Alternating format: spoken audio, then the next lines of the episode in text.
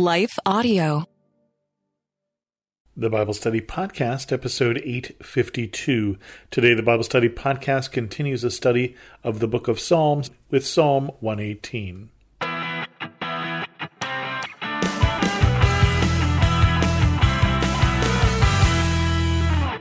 Welcome to the Bible Study Podcast. I'm your host, Chris Christensen.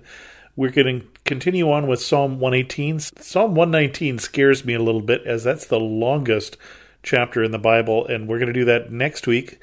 But first, Psalm 118 after a word from this sponsor. Hi, everyone. If you've been injured in an accident that was not your fault, listen up. We have legal professionals standing by to answer your questions for free. Call now and find out if you have a case and how much it's potentially worth. Call 800 497 4410. I'm here with spokesman John Wolf. So, John, tell everyone listening who should call right now. Well, Maria, first off, thank you for having me here. It's always nice to answer the listeners' questions. Now, as far as who should call in, anyone who's been injured in an accident and think you deserve compensation, give us a call right now 800 497 4410. You'll find out if you have a case and how much it's potentially worth. Thanks, John. You heard it, folks. Take advantage of this opportunity and call now 800 497 4410. Advertisement sponsored by Legal Help Center may not be available in all states. Psalm 118 Give thanks to the Lord, for he is good, his love endures forever. Let Israel say, His love endures forever. Let the house of Aaron say, His love endures forever. Let those who fear the Lord say, His love endures forever. I'm going to do this one piece by piece. It is a little bit of a longer psalm. It is 29 verses long. And again, this one has that structure that reminds us that this was originally a song. That call response here of let Israel say, His love endures forever. Let Aaron say it. Let those who fear the Lord say it. Trying to remember, trying to build in this, I want to say almost muscle memory to remember when times are good, His love endures forever, so that in times that are hard, you can more easily call that to mind that his love endures forever. Give thanks to the Lord, for he is good, his love endures forever. When hard pressed, I cry to the Lord. He brought me into a spacious place. The Lord is with me. I will not be afraid. What can mere mortals do to me? The Lord is with me. He is my helper. I look in triumph on my enemies. And there we go. We're in hard times already here. The psalmist was hard pressed and cried out to the Lord. And the psalmist is telling us his experience so that we know that when we find ourselves also hard pressed, what we should do, which is cry out to the Lord, who will bring us into a spacious place. I think that's an interesting way to say that. The Lord is with me. I will not be afraid. What can mortals do to me? It is helpful for us to understand that other people may dislike you for your faith. Other people may actually persecute you for your faith. And I don't mean what we call persecution here in the United States, which is people who disagree with you or are disagreeable. That's not persecution. Persecution is when they jail you or beat you up or you can't get a job because you don't go to the young communist group because you're a Christian or something like that. But there will be people who oppose you because of your faith. And what this psalmist is saying here is, but we need to understand that God's say and what we do is greater. God's ability to change our life, for better for worse, is greater. What can mortals do for me? If God is with me, who can be against me? It's that kind of thing. And the answer is a lot of people, but does it matter? The Lord is with me. He's my helper. I look in triumph on my enemies. It is better to take refuge in the Lord than to trust in humans. It is better to take refuge in the Lord than to trust in princes. All the nations surrounded me, but in the name of the Lord I cut them down. They surrounded me on every side, but in the name of the Lord I cut them down. They swarmed around me like bees, but they were consumed as quickly as burning thorns. In the name of the Lord I cut them down. I was pushed back and about to fall, but the Lord helped me. The Lord is my strength and my defense. He has become my salvation. So I trust in the Lord. I take refuge in the Lord, that I put my trust in God and not in humans. And that's certainly something that we can understand, not for any nefarious reason necessarily, but we humans are fallible. We just are. We don't always come through when we say we're going to come through. So even if it's just because you can't count on us in the same way as you can count on God, you ought to put your trust in God. Now it's interesting. I won't put my trust in princes. I won't put my trust we don't have a lot of princes. So how does that relate to us? I won't put in my trust in the government to save me. Uh, now I know some people in Christianity in my country are very anti-government. I don't think it's necessarily talking about that. I think it's talking more about that even something as powerful as princes, even as something as powerful as government, isn't where you put your trust. Right? You can't put your trust in people because they're fallible. Well, so are governments, so are princes. They're unreliable and they can't always be counted on. The nations surround me, but the Lord cut them down. They surrounded me on every side, but the name of the Lord I cut them down. Now I'm reading through, as I mentioned before, Chronicles right now, there's some very discouraging things that happen in Chronicles and some very encouraging. And I'm reading through, for instance, right now about King Asa, A S A, who was one of those faithful kings who cuts down the high places where they're worshiping other gods and brings people back. And there were a couple times where militarily he is he is tested. The Cushites, for instance, invade, but he calls out to God and relies on God and wins a great victory.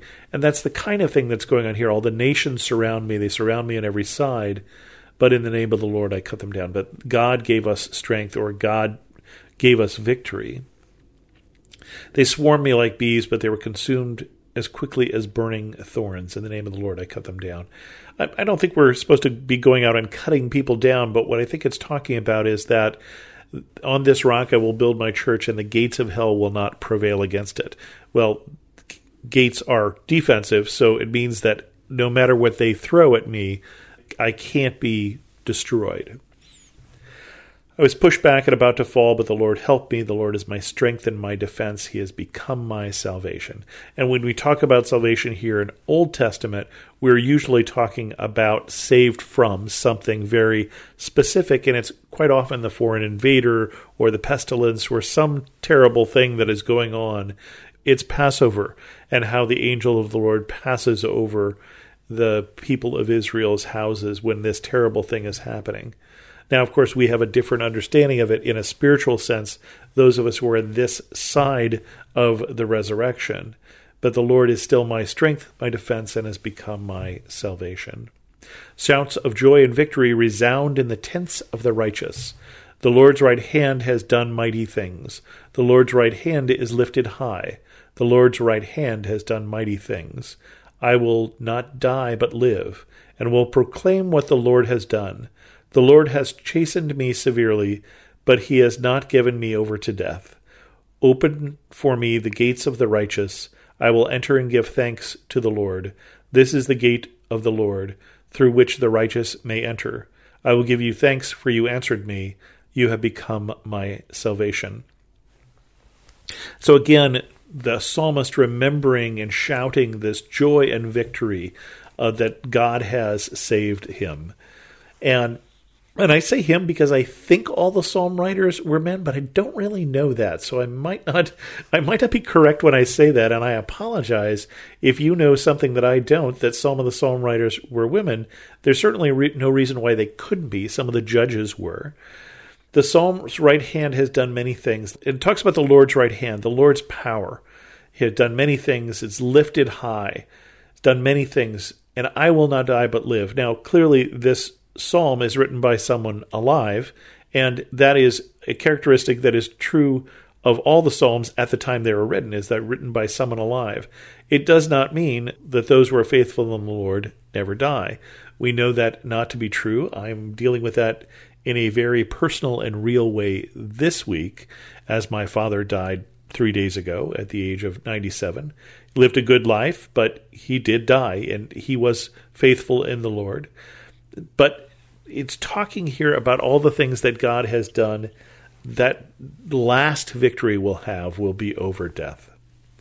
And but the psalmist here has been talking about he has been saved from death. Open for me the gates of the righteous, I will enter and give thanks to the Lord. I'm not sure what the gates of the righteous is. Is this the gates of heaven? Is this the gates of the temple? This is the gate of the Lord through which the righteous may enter.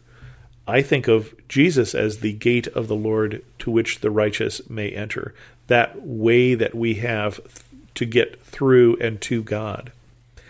I will give you thanks, for you answered me. You have become my salvation. Again, that call response, that that repetition there, so that we remember those things that God answers when you call. And then this is another familiar verse The stone the builders rejected has become the cornerstone. The Lord has done this, and it is marvelous in our eyes. The Lord has done this, done it this very day. Let us rejoice today and be glad. And certainly, our understanding of this side of the Old Testament is that the stone the builders rejected is Jesus, as Jesus will quote this very verse in the New Testament. The Lord has done it, and it is marvelous in our eyes. The Lord has done amazing things. Lord, save us. Lord, grant us success. And I wonder if the psalmist is writing this hasn't been saved from everything yet. Certainly, we know that last enemy, death, has not been beaten yet at the time of this writing. Blessed is he who comes in the name of the Lord. From the house of the Lord we bless you. The Lord is God, and he has made his light shine on us. With boughs in hand, join in the festal procession up to the horns of the altar. And so it talks about this this parade of success, this parade after victory. And this parade is going into the altar, up to the horns of the altar.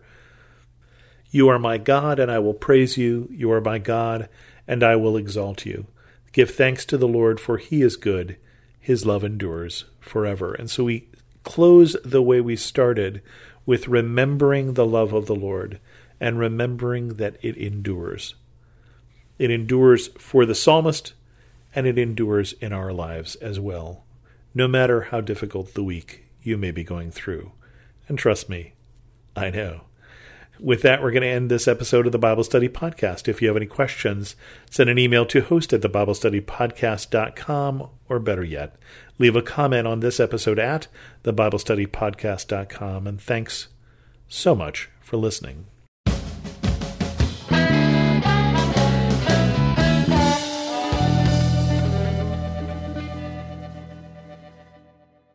I want to take just a second to thank the team at Life Audio for their partnership with us on this podcast. If you go to lifeaudio.com, you'll find dozens of other faith centered podcasts in their network. They've got shows about prayer, Bible study, parenting, and more. It's a crazy world out there, moms and dads. I'm Catherine Segars, host of Christian Parent Crazy World, the podcast that tackles tough topics to help you be a godly parent in an ungodly world. Subscribe at lifeaudio.com.